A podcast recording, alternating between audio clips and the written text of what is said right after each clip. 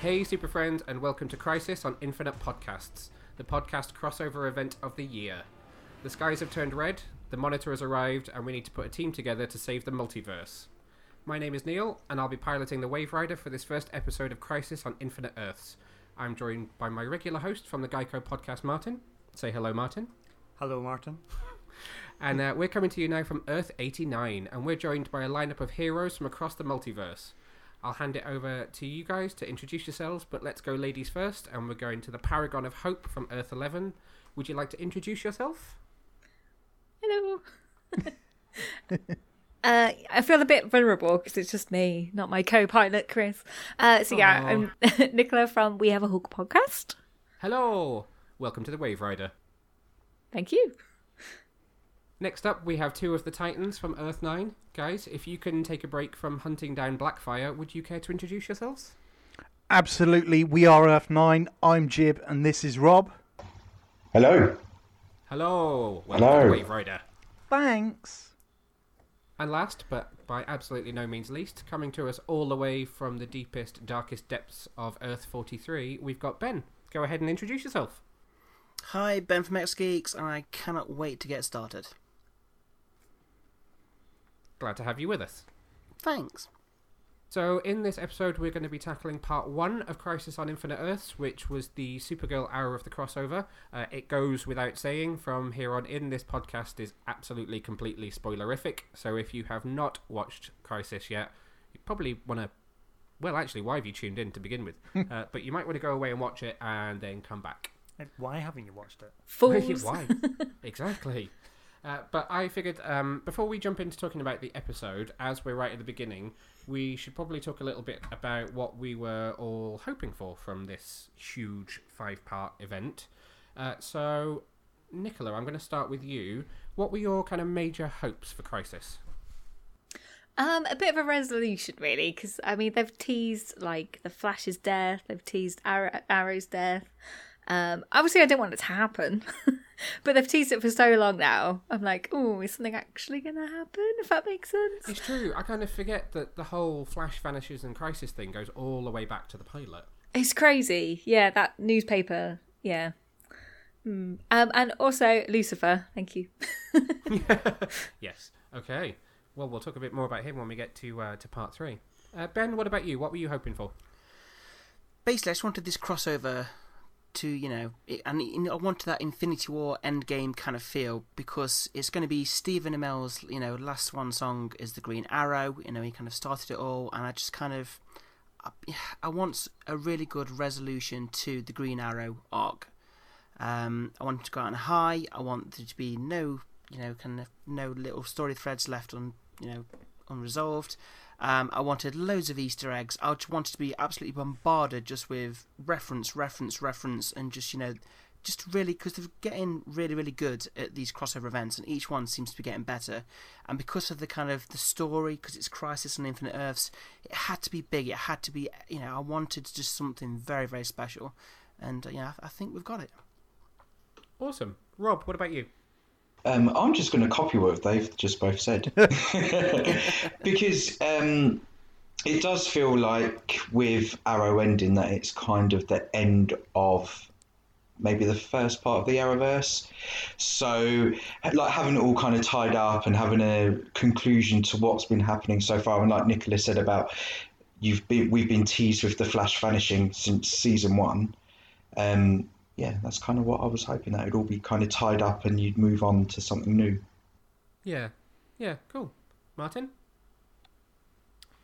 Um, I just like all the Easter eggs. I want, I want to see something that's not been done before. So link the film and with the TV, Yeah. but link everything together, which I was hoping for. Okay. Anything else? And just more Titans and Doom Patrol. Just, like, shoehorn them into everything. Okay, Jim, what about you? Um, everything. I just wanted everything. All of the things. Every, all of it. Just give me it all. Uh, the book is so packed Yeah. with everything that I was just like, give me as much of that as you possibly can in my eyes. And so far, I feel like they have. Oh, and Superman. Just all Superman. All of the Superman. All of the Superman. All of it. I think you've pretty much all covered it. I think the same thing for me. I wanted to see them tie in the movies. Um, the whole Ben, what you were saying about um, having that Avengers kind of moment, definitely is something. It would be so cool if this whole thing ties up with everyone coming together in some huge scene. I think I might be possibly wanting a little bit too much there, but definitely from my perspective, I just want to see how much of DC they could cram into this Yeah. Especially kind of given that they had a bit of breathing space from seeing what Marvel did with Infinity War and Endgame to be able to see how people reacted to that and then mashing up that universe to say, okay, we might be on TV, but we can do it better and we can do it more and we can do the things that you didn't get to see in that one. Well, that's the thing, because I think it's very unlikely that we're probably going to see something like that on a DC scale at the cinema. With you know that you know because now they're going to you know they've moved away from you know the kind of the DCEU stuff. They're going to do the solo films, so we're not going to get that epic Justice League kind of moment for a long, long time.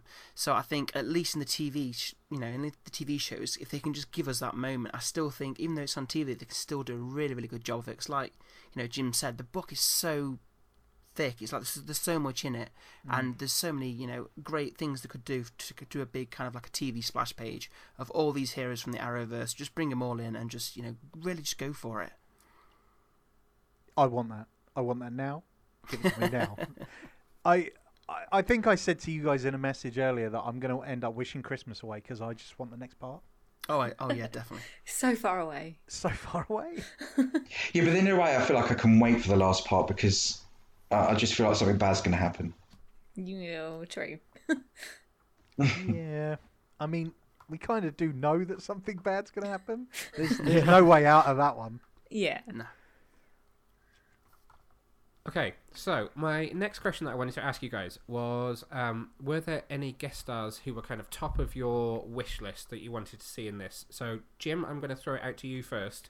Who were you hoping for? Who was top of that list? Superman. Um, uh, specifically Tom Welling. To be fair, uh, like he's the one person that hasn't returned in any way. Like because we've had we've had Dean Cain be in. I mean, he was in Supergirl? he was in Supergirl, but he- before that he was also in Smallville. Oh, okay. So he he was act- he's actually come back to the universe, and uh, obviously Brandon was already part of it, and he'd already kind of made hints to like Supergirl. Oh, she looks just like my cousin. but the one person we'd never had is Tom Welling. So for me, I was just like the fact that they actually managed to do it. It, it was a huge deal for me. Smallville was such a big, big part of my life, and you know, ten years of a show, it kind of dominates your entire life. So to be able to bring that character back, that's what I wanted, and I got it. So I'm happy. There's a really interesting interview snippet that I read today from Marc Guggenheim, I think, where he was talking about how they um, how they got Tom Welling to agree to it, Mm. and apparently they'd already they'd already written the scene, and they went to him and said, "This is exactly what we're gonna pitch to you," and he read it and just said, "That's literally the only scene anyone could have written that I can't say no to." Nice. Wow. Yeah, I thought that was interesting because I, I wondered whether they would have gone to him and done the okay. Now we know you never wanted to do it during the show, but this is kind of a one-time thing. Will you put the suit on? He wouldn't have done it. He wouldn't have done it. That's Like, what I said. Why? I think there's a Just there's so a lot to it. it. There is a lot to it, but I, I think the fact that for the longest of times he kind of he wanted as far away from that character as is humanly possible. Uh, but then I think uh, like over the last couple of years where he started to do conventions and I think he softened to it a little bit more. So I think you know maybe a couple of years time you could probably persuade him to actually don the ties. Yeah, he's in Lucifer at the moment, isn't he? Or was that? He is. Season two, wasn't it? Yeah, season two. Yeah, Yeah. He's really good in it too. He is actually. Yeah. I was really surprised, actually. Yes, I, he's he's a good bad guy. Mm. Spoilers. Yeah, Okay, Martin, your wish list. Everything Batman and Titans. I want them all. All of them. All of them. So George Clooney. No, not no, too far. So not everything then. Not everything. No nipples. Yeah, but I was about to say nipples. Oh, Hopefully you were going to say that after I said not uh, George Clooney and not before. just in general. It's like I want more Just nipples. nipples. You want to watch out for her any minute now. She's just going to say McClunky. oh no. Please. Oh, well, actually, Please, no. Nicola, I'm coming to you next. So, what was your wish list? Oh, you know, the top of there, obviously it's going to be, which is not possible at all, but Henry Cavill would be amazing. Um, which I, I don't know, I'm still really sad about, but hopefully he can come back. I don't know. Uh, that's another story for another podcast. Um, also, There could be some stock footage. You never know. well, maybe, maybe. Uh, I'd like to. I loved the picture of him with the mustache from uh, Justice League, by the way. I thought it looked great. Yeah. Anyway, sorry. Uh, Ti- uh, Titans would be great just to see that kind of universe come into it as well. Um, and also Lucifer and Constantine meeting. I thought that would have been fantastic. Oh, oh, someone's definitely feeling very lucky at the moment then. Rob, what about you? Yeah, I, I was hoping to see the Titans, and maybe a little bit of Doom Patrol as well. um, so, even though it was like a, a tiny little flash, it was nice to have the Titans in it because it just joins up those universes. Yeah, it does. Although, if rumours are to be believed, the uh, cast of Titans aren't very happy about it. Oh, Really? Yeah, there's been, there's, so there's a rumor going around that they were against being in it because they supposedly see themselves as being a bit more dark and a bit more serious, and felt that being tied in would be um, would kind of soften the the image of Titans. Which I don't know if I believe it or not. It's completely a rumor, so absolutely Yeah. pinch of salt. The only thing, if you guys have, if you follow any of the cast on Twitter, um, the morning after, um, or kind of as we were waking up after part one had been on and that cameo appearance had, had happened, there were tweets from two or three of the cast members. Didn't say anything. They were just gifs of uh, randomly Muppet characters doing strange things. Like Conor Leslie had tweeted one of them bashing his head against a wall, and Ryan Potter, who plays Beast Boy, had tweeted Kermit the Frog typing an angry letter out on a typewriter, and people are interpreting that as either some sort of cast issue about who was in it and who wasn't in it, or the fact that they didn't personally want to be in it.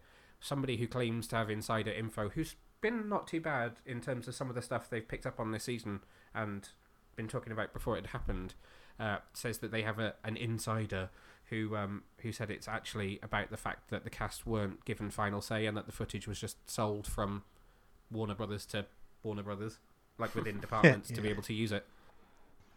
I just don't see the big deal.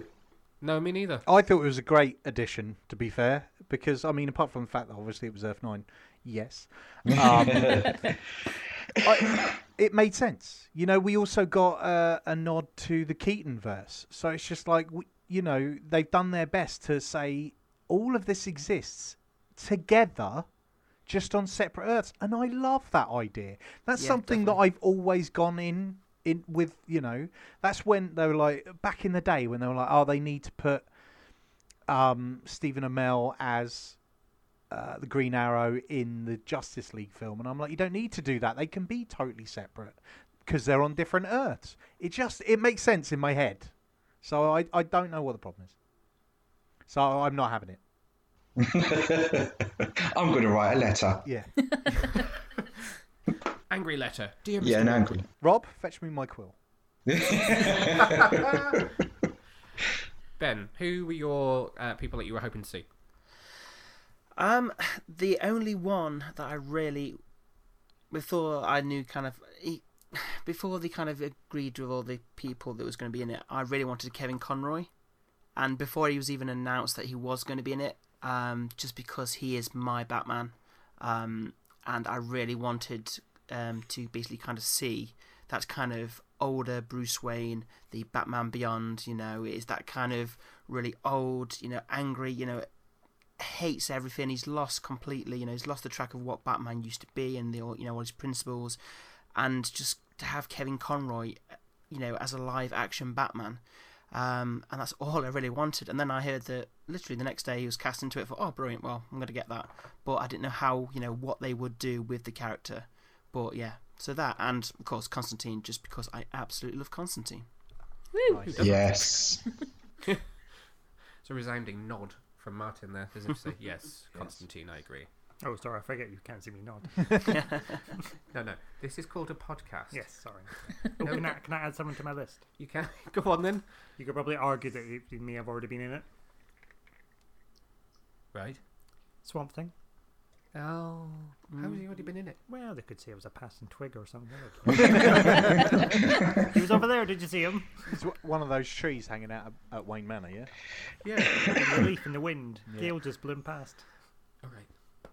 Uh, well, that leaves me. Um, so I, I, well, obviously, I'm going to have to go with something that no one has said, which I'm shocked and appalled at all of you for not saying it. But Oh God. Birds of Oh, I prey. knew you were gonna everyone. say- Oh, of course. God. How did we not know? I'm, I'm literally where I am sitting right now. In front of me is my DVD shelf, and I can just see it. Birds of prey. Are you um are you the only person that owns that? oh, burn! Probably. Yeah. Do you know what? It was actually. I'm well, probably not supposed to admit to this, but it's the first TV series that I ever pirated. Really? Yeah, That's a choice. I know, isn't it just? Were you the only person downloading it? Probably. In theory, if you look back, it wasn't poorly rated. It was just that Warner Brothers was so uptight at that point about control over its characters that they allowed them those three leads and then didn't allow them to even just use the name Gotham City. They forced them to change it to New Gotham. And then basically said you can't use any major villains and you can't have Batman, but you can have him for that one scene at the beginning of the pilot. And then they, there was no way it would ever succeed because they weren't allowed to do anything in the world that they were supposed to be in. So I kind of, I think I just en- enjoyed the fact that it tried to be successful and then just went, ah, fuck it, we can't. Small Sounds like the new Harley Quinn film. Yeah. Small, Smallville did the, Smallville kind of did the same though, didn't it? it? It wasn't allowed access to all of the characters, which is why you had Oh. Impulse rather than the Flash and and things like that. It's it was weird wh- how they're like this is the hill we're going to die on. You can't call it Gotham City, but you can call it New Gotham. That's ridiculous. It was it was a loose spin off. Yes. Yeah. Because you've got that one reference in the pilot of Birds of Prey where they're like, yeah, some weird stuff's been happening with meteor showers. Yeah. So Oh. they were well. I, I, they're probably not my number one, but I was excited at the idea of them bringing them back just because it's nice for them to tie that off. They Mhm. were your number one. No, don't Conroy lie. is my number one. Okay. Definitely Conroy. Um, just the getting after being Batman for so long in computer games, animated films, animated series, to give him the chance to actually play Bruce just once Yeah, on screen was just the guy deserved it. Absolutely. definitely, definitely. Do do we not? Although uh, spin spinning off from that, do we not think that we needed a a, a Mark Hamill? Because let's be fair, Oh, he is yeah. not only Joker, but he is also Trickster. Yep. You know, so it's just like bring him in. Just just give him that that like on screen. Just give him an on screen laugh or something, please. They kind of did that in uh, in Birds of Prey. Did they? well, they did it. They did it in um, Arrow with Harley, didn't they? You never saw they her, did, but you heard her voice. Really? Yeah. Yeah. Yeah, so in, in Arrow, the first time you ever met Task Force X and went to the bunker, there you just saw the back of her head, didn't you? Yeah. She was stood in a cell. You just saw the pigtails. And you heard her. You heard her voice, and it was Tara Strong doing her voice. Yeah. So in the in the pilot of Birds of Prey, that first scene that's like the flashback that tells you everything that happened, you see Batman fight Joker, and then joke they they do the killing joke in live action. He goes to Barbara's house, and you see him shoot her. Um, Brutal. and she op- she opens the door, and it's it's a younger actor who's physically Joker, but he shoots her, and then it's Mark Hamill's voice that says something like um, "knock knock." He says "knock knock." Who's there? Batgirl past tense, and then he does his he does his laugh, Well, that's pretty. and it was it was actually Mark Hamill. So that was probably another reason why I kind of got suckered into that show. Yeah, fair Yeah. enough. Last question before we dive into the actual episode itself: Was there anything that you hoped it wouldn't do, or you were worried that it would do that you wouldn't maybe have liked? Rob, I'm coming to you first on this one. It's just anything that you were maybe anxious about or nervous about going into it. Mm, I just didn't want it to be cheesy, yes. and yeah, I kind of don't think it has been. So that was it. Yeah, Yeah, That's nice. that's no, that's that's very valid. I mean, there are, a lot of people will now look at Titans and Doom Patrol and kind of say, you know, they're a they're a different type of show to the CW verse, and you know, people will say, oh, it's so much like Dawson's Creek but with superheroes, or it's too cheesy, it's got too much family drama. But It's it's something that you could you know a story like this doesn't need some of that kind of cheesy drama. What's Mm. wrong with Dawson's Creek? That's a different podcast. Not a show for me. Ben, what about you? Anything that you were anxious about going in? Um, the only thing that I was worried about um, was basically because I know they are they've been guilty of doing it in the past is just overdoing the fake out deaths. So characters with oh no they're dead and then oh no they're back. Um, I think they've done it to some mixed uh, mixed degrees so far. Um, but I just I just want when I know it's like it's comic books, it's superheroes. No one's ever dead. They're always going to come back, no matter what, no matter how they're killed. But I just you have I think the last one, the last crossover, they did kind of do a few too many fake deaths, and it just kind of takes me out the moment a little bit. So I kind of want there to be a bit more a bit more consequence to this this big crossover, especially again with you know Stephen Amell leaving as it is as the Green Arrow. You know I didn't want there to be too many too many fake outs basically. I agree. Consequences is something that I think is really important in programs like this, and that's always my gripe with. Um, Ooh, you're you're making a face at me as if so you're going to say the M word.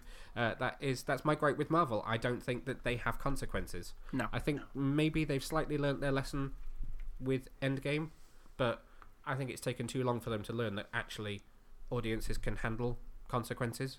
It's not a bad thing. It's not a bad word. It's not bad to kill people off and have them be dead for a while. No, I definitely. swear, if I bring Tony Stark back, I will riot. They are, aren't they? no. It's really? old footage, isn't it? Yeah.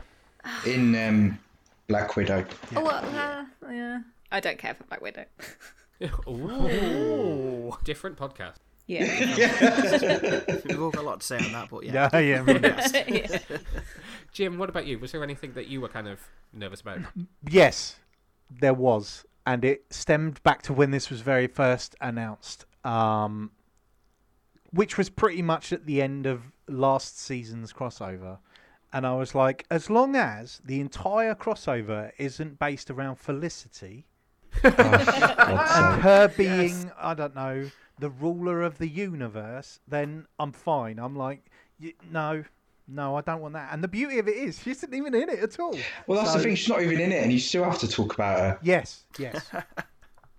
I just they use her as a MacGuffin, and they didn't need to, and so they didn't, and thus I'm happy. Although she was mentioned. She was, and I I think, although I've not read it, although I'm also not sure that it's out yet, but the the comic book She's in the comic book, yeah.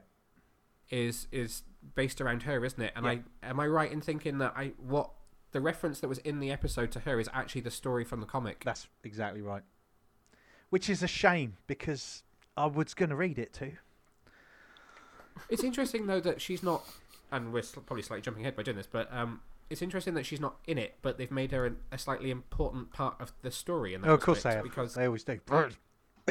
Listen, we have this argument all the time, and whether you like her or hate her, Felicity is a major part of Arrow. She doesn't need to be. But uh, whether she needs to be or not, she is, and you can't just. Uh, like she's not dead or anything in it on the show, so you can't just ignore her existence. I've been doing quite well this season. it's, it's been amazing. Trying your hardest. Yeah. That's slightly like how I feel about Mia. I'm coming around to her, but on the whole, I don't. See, a lot of people seem to have a problem with Mia, but I quite like her. I liked her, but she's just boring. I prefer her in the present day. Yes. So the so the spin off is not at the top of your watch list, no? No, Uh, my friend said the other day, and it's very true. Every episode with her, it's the same thing. She starts off angry, and then she gets over and apologizes to Oliver. That, that's But that's the next me. episode she starts angry again. Yeah, exactly. That's Very her. valid point. Yeah. I will grin and bear Green Arrow and the Canaries for uh, for Laurel and Dinah. Mm-hmm. Martin, anything from you that you weren't looking forward to or worried about? Um, just that it was going to be done badly, so I didn't want them to shoehorn lots of references in just for the sake of it. Yep.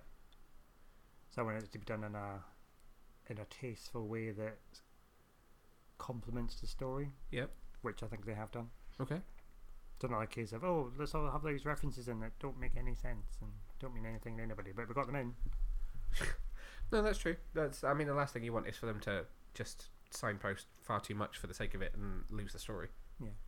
Nicola, what about you? Um, I think two main ones. Uh, one was possibly giving away all the cameos, um, and not having any surprises, and the other one was Harley Quinn. uh, your favourite character? yeah. I think you've pretty much all covered it. I can't think of anything else. I just, yeah, my, I was just worried that it wouldn't work. And interestingly, I had a conversation with someone on Twitter today about not understanding the character of Pariah, um, and I just sort of explained to them that actually it's almost a literal translation from the comic book. He is just someone There- who is there being, to watch, paying yeah. a major penance by being Yeah. dragged around by the anti-monitor and watching worlds die. Bit of a bringing a bit of drama. Yeah. But it's interesting to see how, for a general audience that's not read the comic book, how some of those things that completely make sense to us don't make sense to them at all. Yeah. It's it's tough though. Like we said at the beginning, there's so much to fit in, like, and they have they've cut out a lot of the extraneous nonsense, um, to try and keep it sort of relatively fine tuned. And uh, so far, I think they've done a really good job. Yeah, I would agree. Right, I think it's time we get down to business and talk about this first episode. Let's do it. Where do we start? I guess we start at the very beginning, which is those cameos, which like, I know we've just touched on, who we were all hoping to see. So in this episode, at that very beginning tease, we got Robert Wuhl, who came back as Alexander Knox from Batman '89. Nice to see that he hadn't actually perished during the uh, the Joker's menacing parade around Gotham. That still scares me to this very day. on the on the teeth. And his massive gun. Martin's laughing at me because um, I always thought that Joker was riding on a giant set of false teeth, and I only realised in complete adulthood, like five years ago, that it's actually a cake. I, I, I would have liked him riding on a set of false teeth. That would that would have been cool. I just figured Joker throws false teeth around. Yeah, yeah, that makes sense. Makes sense to me, mate. Anyway, it it made Gotham Mike Claire think that I was very special. And me. So then we got to see your friends, Jason Todd and uh, and Hawk from Titans on Earth Nine. Yeah, we did. I, I I'll be honest, right? They're good ones, yeah. but- I thought they picked quite well. but personally, I would have loved Nightwing. Yeah, Yeah. Yeah. No, I don't think they should have chosen Hawk. He just kind of stared. What was he doing? I, I mean, it, it's kind of just footage that they Yeah. then threw a red thing over. But for me, I was like, well, yeah, no, fair enough. It's enough. There was a cutscene from the season one finale that no one's ever seen. I think Yes. It's be the only footage we'll ever get to see from it. Hashtag release the OG finale. oh, I wonder when that was going to pop up. But did you see those shots of it though? It looks so good with Doom Patrol and everything. Ah. Anyway, anyway, that again, that's another podcast.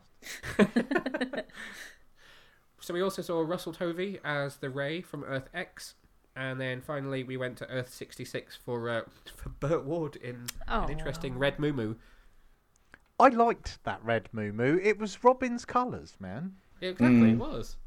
And was that Ace the Bat Hound? I was gonna say that because I literally thought that's gotta be Ace. Surely that's gotta be a nod to being the bat, you know, Ace the Bat Hound. Um, but I wasn't too sure. But That's how I saw it.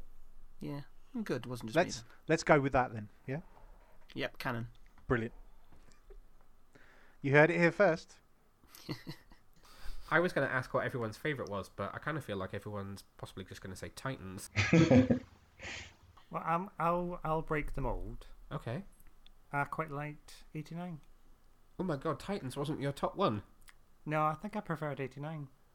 Well, My only gripe, and I said this to, I think I said this to you, didn't I, Jim? Yeah. Was um, Oh, the Batwoman's bat bat signal. signal. Yeah, Rather than I've, the I've heard that they couldn't get the. I, I don't know how it would, but I've heard that I've seen someone basically say they couldn't get the rights to the logo.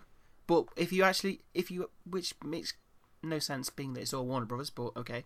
But I think if you look on the um, on the newspaper that it's reading, you've got the classic kind of yellow bat symbol. Yeah, that's On- it was a comic Batman, wasn't it? Yeah. Yeah. So you've got it on there. So you've got you know. So why you couldn't have it in the sky or just have a, you know, if, if you're not gonna have, you know, if you, okay, if you can't use that exact symbol, at least get one that looks a bit like it. It's Yeah. just a bit strange how it was definitely like you know the Batwoman symbol in the sky. Yet it was F eighty nine. So that was a, the only little you know nitpicking at it. There was a little bit, a little bit strange. No, that was a real shame though. Oh yeah, definitely. And then you just knew uh, Batwoman was coming on screen, and yeah. Okay, so there's a lot that happens in this episode. Yep. We are we are assuming that everybody's seen it, right? Would hope so. Yeah. Do you- All right, cool. I feel like most people have It's seen it. amazing, isn't it? How it's not over in this country yet everybody's seen it. Kind of like the Mandalorian. So the episode kicks off with uh, a nice little nod to Superman 2. If we did we all pick up on the little Superman 2 nod? I did. Yes. No. I mean that. Wil, yeah, Wil Wheaton with the sign. It's the exact kind of replica of the sign. Yeah. Okay. I- I've I put that in my notes because I wasn't too sure because I can't remember the last time I've seen Superman two. So I was kind of I've kind of scribbled it down, thinking, oh, I hope that's right. It, no, it was it was completely right. That sign was exactly the sign that someone was carrying in Superman 2 as they're all Yeah. charging down the street. A weird little nod. Yeah, I, I like Wheaton that. suddenly That made appear. me happy. Oh yeah, I, th- I think in terms of kind of like, if we're going to say you know the cameos that we've now had and that we know about, I wasn't expecting Wil Wheaton, and I absolutely love Wil Wheaton. But I think it's cool because he you know, you know he does a lot of the you know the DC kind of voice acting, so it kind of you know it made sense to have Wil Wheaton there in that kind of role. Yeah. It's going to go to like a really weird place where we go to Earth 300 and it's the Enterprise. I'd be I'd be alright with that. It just made me think of Big uh, Big Bang Theory. In in the Big Bang Theory, I'm not a massive fan, but in one episode that he's in, in the background of his flat, you just open the door. He's got a massive Flying Graysons poster. Oh yeah, he does, And- doesn't he? Yeah, and I've been looking for it eh, for ages. I can't find one. I have a smaller version of it, but it was huge. It's like a full-on wall piece, and I'm like, oh, I need that. Anyway, there you go. So I thought that this episode was actually, at least for the first act, was really well paced. The way it, from the moment she kind of defeats the dragon, which okay, slightly random, it really doesn't stop. The earthquake starts. You go to Argo. You see uh, Lois and Clark. You get to meet Baby Jonathan. He gets put in the in the ship, thrown to Earth. Argo gets destroyed, and it's basically it's just it snowballs from there. Um, so I kind of wanted to get what were your guys' takes on how the episode was paced and how the story played out? Um, feel free to free for all and shout out on this one. I have a general comment about Kryptonians, Okay, and they're not very prepared for a crisis. they only ever have one ship. Only ever one pod, and can only fit one small child. And and they were copying uh, the words that his dad said to him as well. So, Yeah. Did anybody else catch that? Was it just me? No, I thought that as well. No, I think Yeah, no, there's a bit. Yeah, there's a bit where they put him in the in the pod, and it's just like we'll be, we'll always be with you, e- even in the face of our deaths, which is exactly what Marlon Brando said to to little Clark when he sent him off at Superman the movie. Also, can I just say about consequences? Um, you we know that they weren't going to die, right? Yeah, so why did they make? Oh no, the Earth's died. Oh no, oh here they are. We rescued them, sort of thing. Yeah, you are right. Yeah, they have their own series Yeah. coming next year, so pretty obvious. Um, I think that the first episode started off really well, and then maybe it's just because I want everything now. It ju- it just died down a little bit and got a little Yeah. bit flat, and then I started to worry that oh maybe this isn't going to be what we wanted it to be. Um, uh, but then I don't know if that's just because the episode revolves around Agreed, Supergirl. one hundred percent. there was a bit where Supergirl and Superman are having a chat, and they're just having this really chat about how down they're feeling, and I'm like, the world is ending. You're you're the two most powerful people on it. Do you not? Should you not be doing something else? I know, gotta get the priorities right. Yeah. They're supposed to be like the most hopeful people as well, right? And? Superman was in it the dumps. He was like, "Oh, everything's rubbish. I'm rubbish." and yeah, And actually, like Nicola just said, she's the paragon of hope. Su- Uh, No hope. Don't think so. and I've got to say this right. I'm on the side of Lena Luthor in this whole season. Oh, so me we're too. still Oh god, she really annoyed three me. episodes behind. She annoyed Okay, me this well- episode. But feel free to spoil it. Don't worry. Supergirl is properly sitting in her ivory tower at the moment, and, and Lena Luthor's had a bit of a bad run of it. And I think, personally, I think she's. All right, there's some things that she's done that maybe not the best. Uh, but I, I think her reasonings behind it are actually fairly right on, and, and Supergirl's just being a, a bit of a dick, if I'm honest. Well, really, if you listen to what um, what Alex said to Lena, everyone in their life knew that she was Yeah. Supergirl apart from her. Now, would you not be pretty pissed off? Especially How do you not know though? I'm sorry. Because Oh, she's got the the glasses, Nicola. and the, yeah, and she puts her hair in a ponytail Although and she's just Kara. how Kara and Supergirl's hair color changes at the exact same time. yes. and they both got a fringe at the same time. One Yeah, thing that I I'll- do think is quite interesting with these crossovers is even though like there are no title cards that show you know this is the Supergirl hour, this is the Arrow hour, you Hmm. can still tell which is which because okay they bring You in can some tell of the, who's driving the episode. Yeah. Absolutely. They Yeah. they might have some of the supporting cast members, which okay is kind of a, a giveaway. But I kind of also feel like it has some of the pitfalls of that series as well. So like Supergirl, way too much exposition. So when they when they're first in the DEO in this episode, and uh, J'onn is just suddenly like, ah, the the monitor. He came and tasked everyone last year with the with the book and. Basically, Technology. He then he, he Ah. then retold basically the whole story of, of Elseworlds, and I thought, okay, we didn't need that, but I guess it's helpful for people who don't remember. I mean, I think in terms of being helpful, it's very helpful for me because I hate to admit it, I've never watched a single episode of Supergirl. Don't My, do it. I know. Well, that's Ben, you're, you're not that's I've missing kind of heard, so I'm kind of like, you know, I'm kind of pleased about that in a way. So my only kind of knowledge of like any of these characters have come from the crossover events.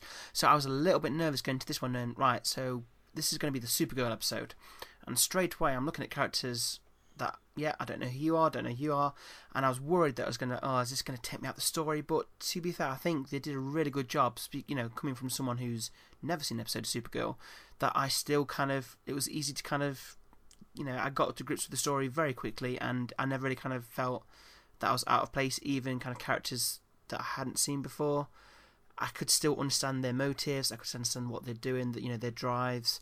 So I think, from my standpoint, I think the episode does a really good job uh, in that case that it doesn't you know you don't need to have seen every single episode to get everything so i think just overall going again back to the pacing i just think it works really well by moving at such a kind of you know a quick speed that you know you, you get all this information but you're not kind of having to think about it too much That's really interesting, actually. I, that's thanks for that because that's a that's a good perspective that I would be was completely lost on me.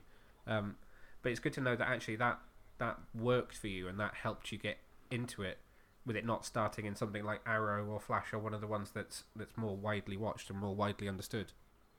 yeah exactly Nice.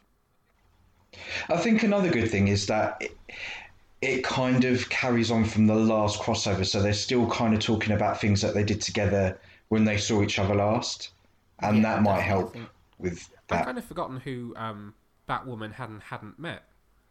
So when she had that moment where she was kind of like, "I don't really know who any of you are, and I don't trust you," I was I was just sort of thinking, "Oh, hang on a minute, I'm sure you've met someone that's here before."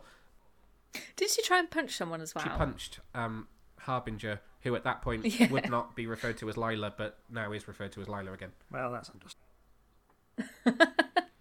I love Lyla. Lyla at best is a plot point. Well, she is, but I just think it's nice that she's had something To to, be do for the last few like- episodes. I was worried that Felicity was going to be Harbinger, so I'm like, yeah, fair enough. Go ahead, have it. Oh, can you imagine? Can you imagine? Oh, livid. I would have been livid. Um, I do think as well that they've done something with Batwoman in the crossover that makes her a whole lot more likable Yeah, than she definitely. is So on this her was going to be something I was going to say to you guys because from kind of all of the conversations that we've had while we've been setting this thing up, no one's really enjoy- enjoying Batwoman that much, apart from Alice? I'm going to say us, but I probably more mean me than you. Yeah. Okay. It's not that I'm not enjoying it. I'm just, I like the characters.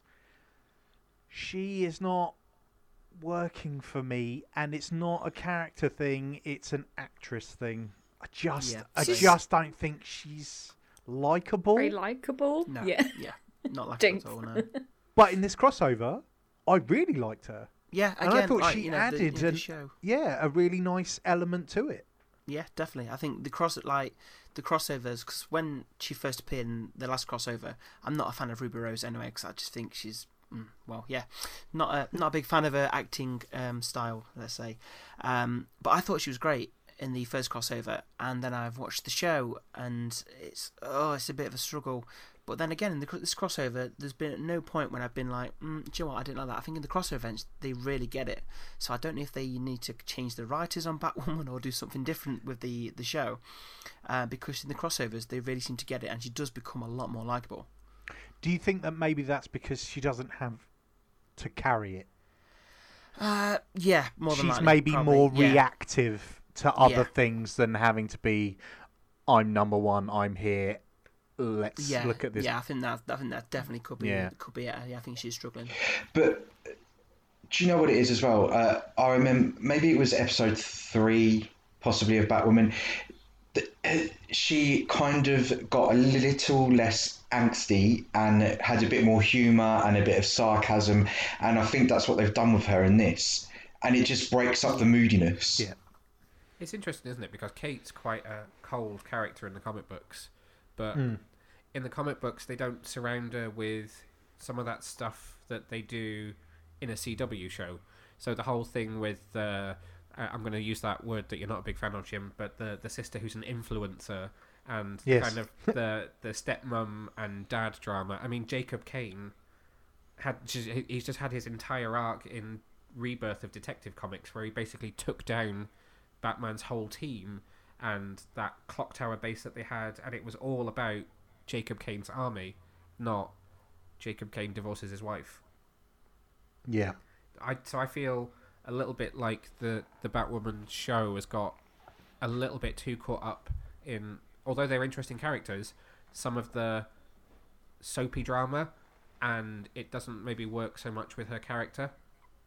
No, But weirdly, I it's too quite like her, contrasting. and I don't know, I don't know what it is, but I quite like her. Do you not think also they've they've jumped into a heavy storyline straight away? yeah, there was no build up. They just literally launched straight into it and just expected to kind of run with it. And I think it's been more of a rather than just kind of hitting the ground running. I think it's been a very slow start. The, the kind of I think they just need to do you know scale it back a bit and just ease ease her into it again. You know, like I said, she's carrying her own series now. It's all on her, and I just think it, that's where it's struggling. Mm. I agree. Yeah, I think Jim, we said that on our podcast a few weeks ago that it was just too much. Well, I said it anyway. I don't know if you agreed. It's I just never too agree much with all at you, once, Rob. and it's like, When you're right. yeah, yeah, it's true. It's true. Uh, yeah, I feel like it's on her show. It's just too much all at once. It, it mm, Yeah. yeah. yeah. mm, Yeah. Yeah. But I will say that I was planning on giving up watching it after this, but she's made me at least give it a Yeah, few more I agree. episodes. Same. The mid-season finale, I think, has probably been my favourite episode of it to date. Actually, I haven't seen that yet. there were some interesting kind of plot moments in that one, and I think her characterization was a bit more like you find her in this episode. Maybe not quite as far, but well on the way to being more like this. Yeah, well, that's good. She still did that thing that annoys me. Oh look, a bo staff. Yeah, I, I do think we're going to end up talking about Batwoman for far too long, but I do think that there's an over reliance on pointing out gadgets that then become very important later on in the story. Yeah, yeah. Which I suppose actually technically happens in this episode as well, with Ray noticing the batarang. Oh god, that her one single batarang. Good old Ray. Good old Ray, though. He always makes everything better. Aw. Exactly. Yeah. Exactly. So, well, okay. So, question: um, What or who, sorry, should I say, is is your favourite character? That your standout person in this episode? Uh, ben, go first. You go. Oh, um, that's a difficult one. I'm probably gonna say, well, they didn't really do much. I- I'm gonna say Oliver, um, just because I think he had a lot of good dialogue um, with Mia, with Barry. He had a lot of kind of kind of conversations with them, which I felt in the kind of the Stephen Amell way does very well in those kind of serious and those like kind of emotive moments. I thought he did um, a really strong point, and obviously the ending of the episode as well, where he's on the rooftop. He's like he's, he's not going to leave until everyone's gone. I thought that was just like such a an Oliver Queen moment that you know I was really kind of glad. I know it was a bit spoiled because we got that in the trailer and every trailer we've had since from it, but I was still kind of there in the moment that I thought, you know, it's a really good hero moment.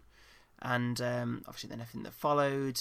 So, yeah, I'd, I'd probably go with um, definitely Stephen Amell on this one. So, yeah, I'm going Green Arrow. Okay, Nicola, what about you? Um, I'd probably say Ray. I mean, is I just got to double check. This is the one where him and Sara were doing the um uh, the pub quiz, Yes. right? Oh, it was so much fun. I just love those two, and I think he's like he should be the beacon of hope. He's like the Oh, most definitely, cute yeah. one and so sweet, and yeah, I just really like him. He's just very enthusiastic. He's like a little puppy. Yeah. It's going to be really sad to have him uh, leave Legends this year as well. Yeah. Yeah. Rob, what about you?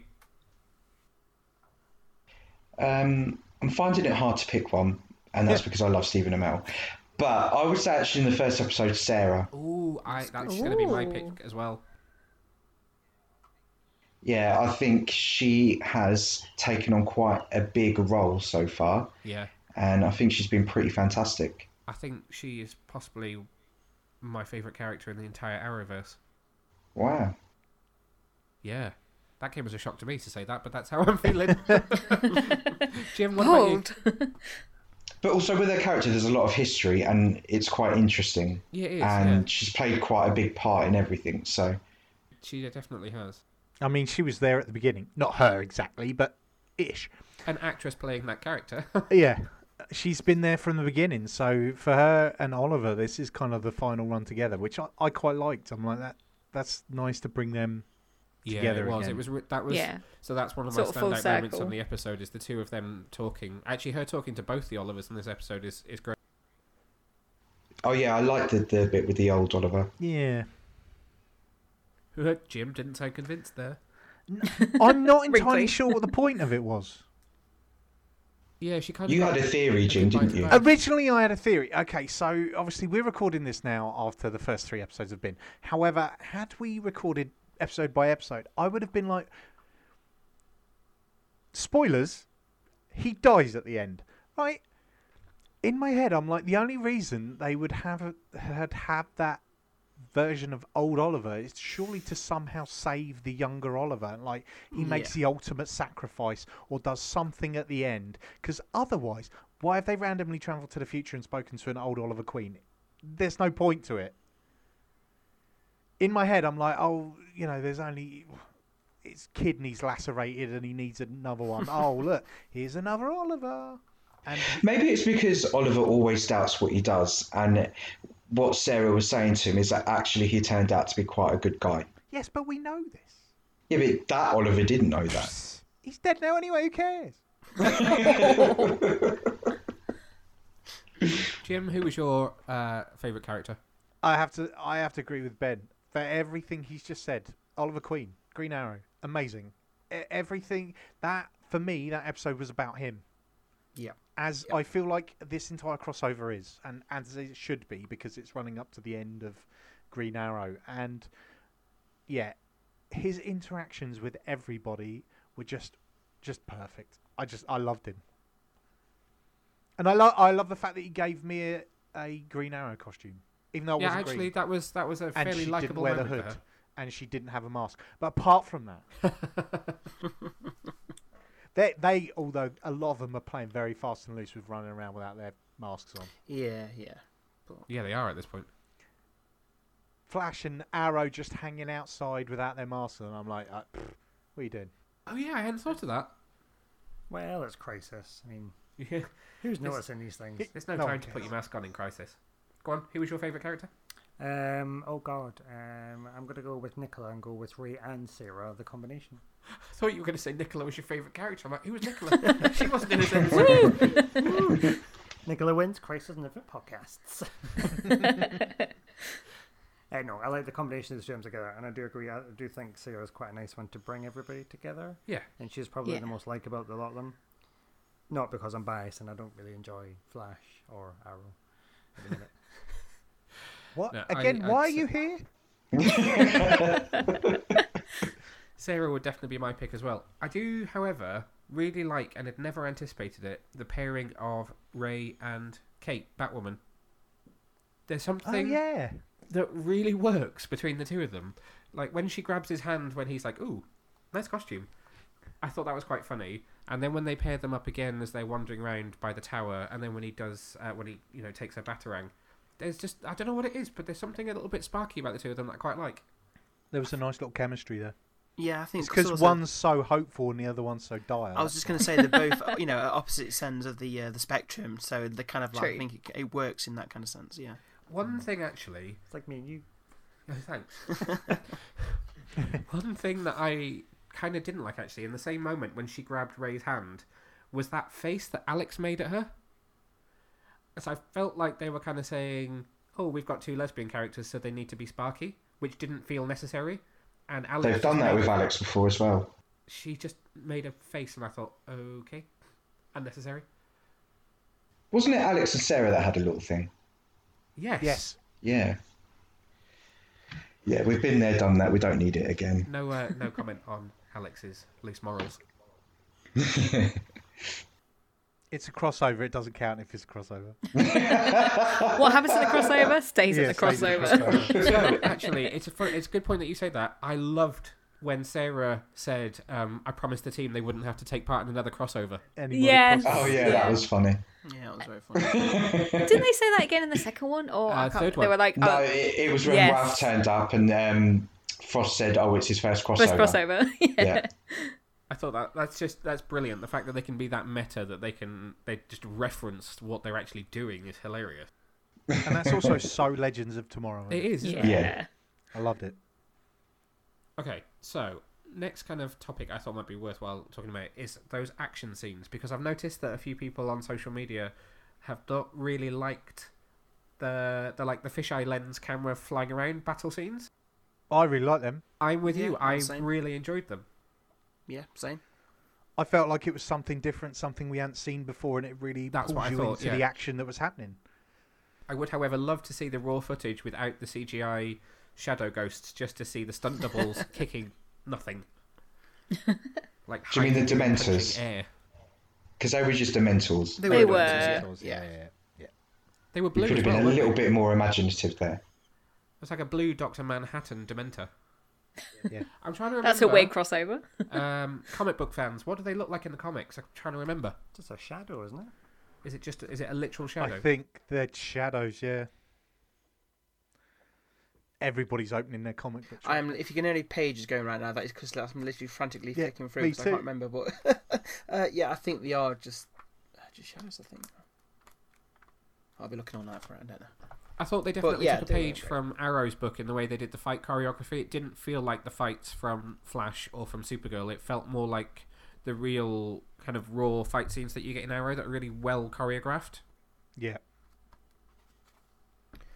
I think yeah, in terms of the kind of fight scenes, I think you know the one thing I love about Arrow is the one shots they do and the really kind of big, you know, kind of spectacles. They kind of did like a half-hearted attempt at kind of like a nice little kind of fighting action sequence with a big one one shot. Um, and I just feel like that was going to be, you know, actually Oliver dies at the end, so we're not going to get Green Arrow in that kind of, you know, we're not going to see him in another one shot again. So I think that's probably one of my only disappointment thing about the episode was that they didn't have one of those kind of iconic Arrow kind of fight scenes where it was just that one big long shot, panning around all the characters. You had them all there. You know, you can just CGI and all the Dementors as much as you want. It doesn't really matter. So yeah, I think that's the only downside that I did have with the fight scene. That I just wanted my one final one shot. I think there's still a chance we're going to get it. Do We've you? still got the Arrow episode to Uh, come. Yeah, true. But I guess what? Um, yeah, I'll hope. I'll live in hope. Could be old Oliver, could be young Oliver, could be spoiler alert for episode three, Spectre Oliver. Yeah. Well, there was a little trailer, wasn't there, at the end of this episode? Yeah, they didn't give too much away in this trailer, did they? No, but you did see Oliver in it. I mean, he kind of has to be in his episode of the crossover, right? It Would be weird to Of course, he's, he's going to be in every. He's going to be every, in every single one. Which again, I, I've, I said I know one gripe with the episode being the fight scenes. It was Oliver's death as well because it was such like a really kind of an heroic moment. It was just like the perfect way for Oliver Queen to die, to go out of the show, but they do it in the first episode. So of course it's going to be in every single episode that follows. So again, I'll go back to my initial point about kind of you know too many kind of fake out deaths. But I guess are we saying that, that Oliver Queen, as we know in the Arrowverse, that is his death, and you know what comes next? We know with Spectre and those kind of things, we're still going to see Stephen Amell kind of there, but rather than that version of Green Arrow. So yeah, we hmm. can still see Oliver Green Arrows. I, I hope, but I just I hope they use him correctly and just not. I just don't want them to mess it up because I love Green Arrow. I love Stephen Amell. I love it all so much. You know, they got me into the show. I just really want them to do it right. And I'm sure they will. I'm sure they will. Marc Guggenheim again, who um, is obviously all over Twitter at the moment, talking to anyone and everyone about kind of little snippets of information. Um, I read another interview bit with him where he was talking about um, why they did the death scene in this episode and not episode five, and it was purely because they said uh, absolutely everyone going into this is thinking Oliver Queen's going to die. Um, and they're all going to think, well, he's going to be some big, huge, heroic sacrifice at the end, Yeah, so yeah. let's kill him right at the start. Yeah, I can, I can see that thinking. the thing about having it in the first episode, right, is I was sitting there watching it and I didn't know how to react. And all I kept thinking to myself is he's not going to not be in the rest of the episodes. So, whereas if that happened on episode five, I would have been distraught, like throwing myself out of the window. But w- watching that, I, I was just like, mm, it, it's not Oh, you think he's joking? um, yeah. I I think they should have done it in like episode four in the Arrow. Episode. It, the Arrow episode's the final one, isn't it? Is it Legends and then Arrow? Yeah, I think it's Legends then. Doesn't finish on a- Legends. Uh, no, it does it? finishes on Legends. It's Arrow Does then it? Legends. What? Okay. Yeah. crazy. Crazy cats. In which case, uh, I think they probably should have saved it for then, because then you're like, oh well, he's definitely going to be in the next. Wait, he's dead. yeah. Yeah, that's true. Because yeah, I, I think you're right. We're going to end up with uh, diminishing returns with him in every Yeah, single episode. yeah. His death is not going to feel as important as it did by episode five. I totally agree. And also, he's going to be a different Oliver as well. Rob does not like that. Rob does not like the idea of it being a different. No, it's not that. It's just, d- does that maybe take away the fact that anything bad that happens to him now, does that kind of take away the fact of that you'd be sad about it because it's not really the same character? Possibly. I I mean, again, I'm. I can. I totally. I'm with you on that, Rob, and I totally agree with you so much that I'm just. You know, I really want this done well, and I'm just, I, it's not going to be the same. But I guess we just got to live and hope that obviously we've still got two more episodes to go that we, you know, that we've not seen yet. So maybe they will. They've already thought about this because I've seen a lot of comments of people like attacking the writers on Twitter, saying, "Oh, you haven't done this, you haven't done this," and it's like, "Yeah, talk to me 24 hours time," and then they've been, you know, proven wrong. So um, we'll give the writers, you know, enough enough slack that hopefully they will do it. But yeah, I am very nervous that uh, we're going to get something that's not. You know, that doesn't do kind of Stephen Amell and uh, you know the Oliver Queen's Arrowverse legacy, you know, any justice. Yeah, We I'm still scared we're going to get a two- Lost or a Game of Thrones ending. Don't. I like the lost ending. Um, No one s- likes the Lost ending, Jim. I like the lost ending. If, if you watch it again when you're older, I will never It- watch it again because I wasted six years of my life to find out it was all a bloody dream. well, Purgatory. Sort yeah, it's purgatory. It's very it, when anyway, anyway.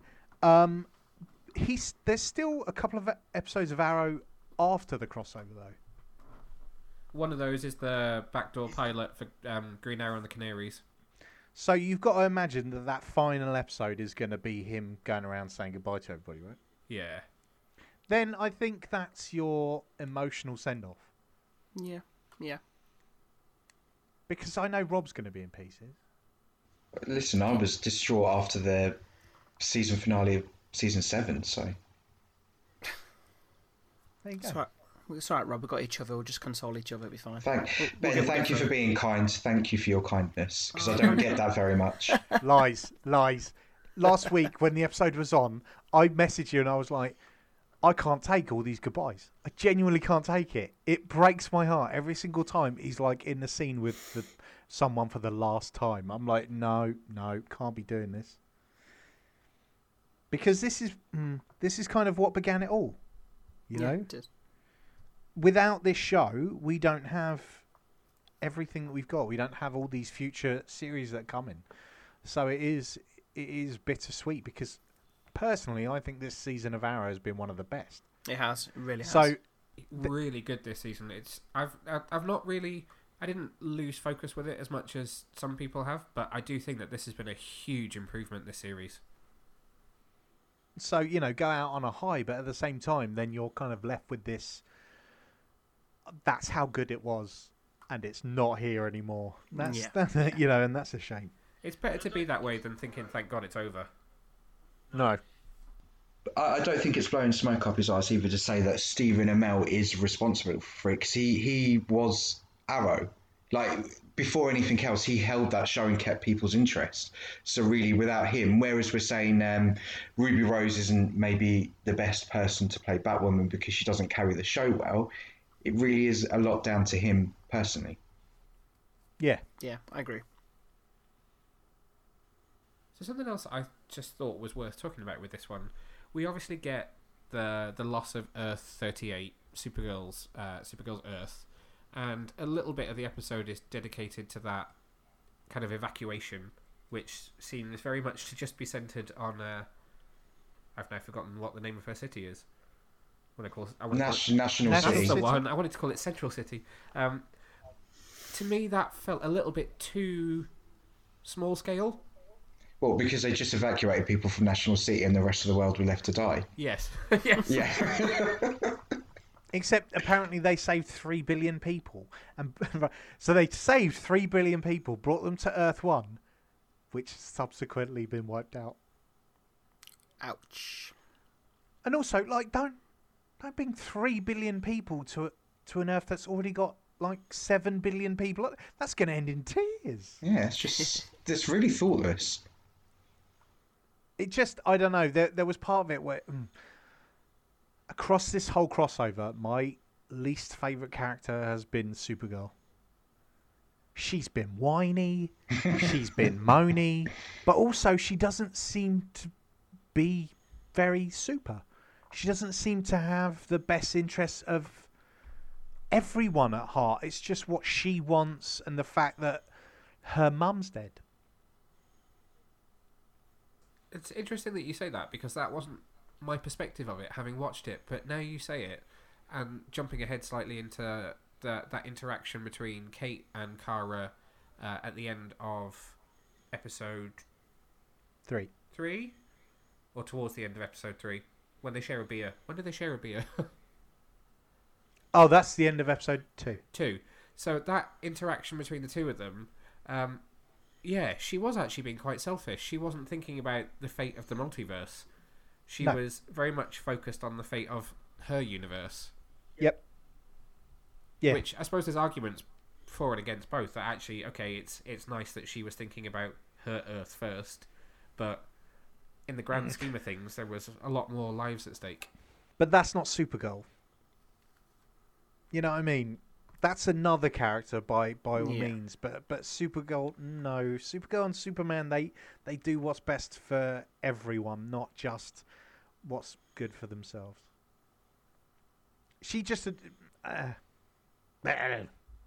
that's how I felt. Like everybody else, I was like, "Oh, this is good." And every time she's there, I'm just like, Ugh. It's the fringe. It's changed her. I don't mind And the the trousers. fringe. I, I The and I trousers, enjoy the trousers. I'm enjoying the trousers. I think her attitude is not very super, which is very difficult in a show where you've got so many supermen. you, everybody's showing her up, and I think that's the problem. No, but then I can't remember what episode it was. There was a bit where her and Superman were doing something, and she lasted longer than he did. It was in the first episode. Was it Oh. the first one? With the glowy eyes. I just Yeah. feel like that was forced in there to show that she's actually quite strong, and it's like, nah. Yeah. Well, she beat him another time, didn't she? Um, in another crossover or something.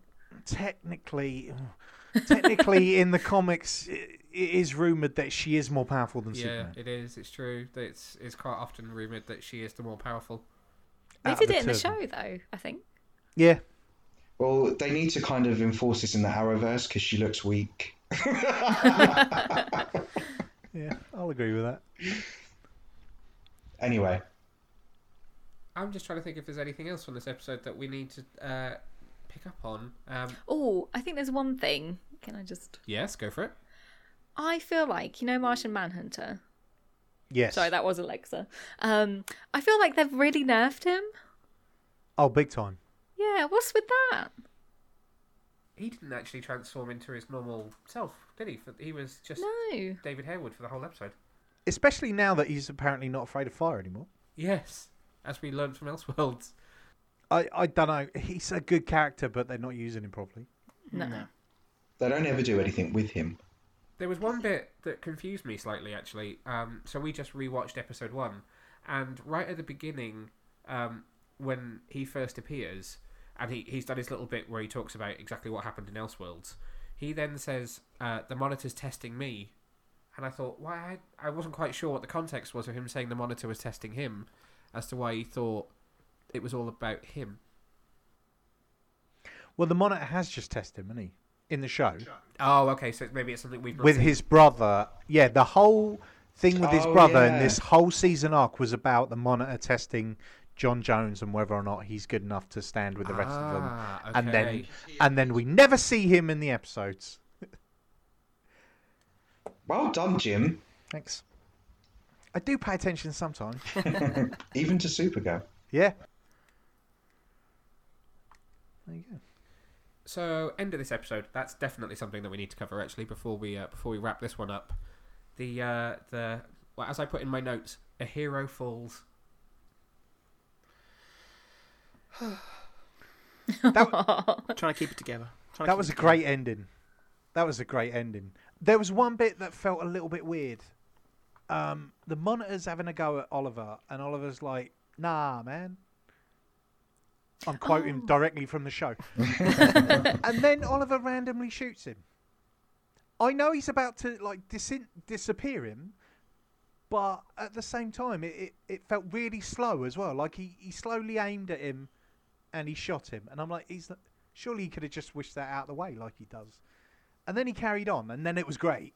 But I was like, that was just a really weird little bit. It was a bit odd, wasn't it? And I I actually didn't appreciate the visual effects in that. I thought that was a little bit tacky when the monitor suddenly went kind of hazy with He his just he electricity got a bit electrocuted, didn't he? yeah, Felt all a bit Donna Troy for a minute. Electrifying. Yeah. too soon. Too soon. are you are you okay? I can't. I can't do it. No. Wonder Woman can swing off lightning. Donna Troy can't hold up a girder. when Superboy stood right next to her. He did, you know, he just didn't think. Yeah, sure. I think a lot of people didn't think with that bit. Good. anyway, so yeah. Am I right in thinking was- this is the first time that Oliver's ever had an empty quiver? yes. Don't get me started on the quiver. quiver that's never empty except just when he really needs it. So you felt this was a bit too convenient, didn't you? Well, we just watched it. So one minute. So when he standed up, the quiver was full. Yeah. And then he falls over, and the quiver is empty. Did they all just fall out? Maybe they all fell out. Surely doesn't it, doesn't he have like a Go on. sorry? I was gonna say, does he not have like a backup weapon like Legolas? Yes. He used to. He used to have uh, a little crossbow on his wrist. yes, I think so. Yeah, but that's only going to take out one or two of Exactly. Yeah. those Dementors at best, and there was a lot of them. Maybe Mia took them all. Maybe this is the plot. Yeah, I knew I didn't is like the it. plot twist. She's what She wants her dead dad. Uh, dead. Yeah, whatever. That dead. yeah, Dad, dad. that's the one. I did appreciate though that after the quiver was empty, we got a nice little slow mo moment of him standing up and being like, "I'm still gonna fight." The only Yeah, thing I that's would have pretty cool. appreciated slightly more, which would have gone a little bit Buffy season five, would be if he'd run in slow motion and kind of dived off that building into a crowd of those shadows. We're in heels. Wearing heels. That wasn't where I was going with that. Buffy always wore heels. Okay. I'm glad that that's what you took away from that show. Well, you're going to make it more interesting. Feminist to the core. Of all the people on this panel that were going to be a feminist, I did not think that it was going to be you. Well, someone's got to. But anyway, back to my point. I, I, I liked that they at least, if if we didn't have to see the moment that he was all cut up and then blasted back to Earth One, that at least we got to see him kind of go out fighting. Yeah, I like that. And also, I'm glad because I was watching it on a train packed full of people. And I was like, don't cry. As was I, which is where I admit, spoiler alert, I watched every episode without you on the way to work this week. Betrayal. And I'm not angry. I'm just disappointed. Disappointed, yeah. God damn it. How did we all feel about the the kind of on his deathbed diatribe bit of dialogue as he was talking to everyone and having a moment? Did that rattle on a bit too long? Did that feel alright? Did he? I missed the first time I watched it that he actually spoke about William. I spent ages ranting about how he hadn't thought about his firstborn child, but actually he did. Um, did that feel? Did that feel right? Did that work? Um, I mean, It- I think it for me. It, I can see what you mean. Yeah, I can see what you mean. It kind of maybe it probably just was teetering on that edge of maybe a bit too much. But you know, if this was going to be, you know, you know, when the moment kind of finally caught up to me, if this was going to be the last time that I'm going to see Stephen Amell, keep him talking for another thirty minutes. Just keep going. Just keep going. Just you know, just give me as much as possible. And you know, I was like, "Where's Diggle? Where's Diggle? Diggle needs to come in right now." And then you know, Barry comes in, he's crying, and I'm just like, I just can't. It's just it's just too emotional. I was just like, I can't handle it. He's not gone. He's not gone. Um, I thought it went on a bit too long. It reminded me of. Uh, I'm sorry, bring it back to the dark side. Um, you know, Deadpool death Yes. in Deadpool definitely. 2. When it just kept going on and on. I was like, okay. but it was good, yeah. But but the thing is, it's not it's not the last one either, is it? True. So I think it could have. Mm, I don't know. It felt weird. Yeah, it felt weird. That I think it would have been more punchy if he was dead when they brought him back. Yes, if he'd come Yeah, back and that yeah. was just a, his his body, then I think that might have had some more impact. And also in the last episode of Arrow, he he said his goodbyes. Yeah, I mean that's true. That's true. So perhaps we didn't need to see that again. No. And I feel like I am making out like I really hate Arrow, and I really don't. But um, yeah. I think it was a great way to close out the first episode. Actually, it wasn't how, for me anyway, I expected the first one to end.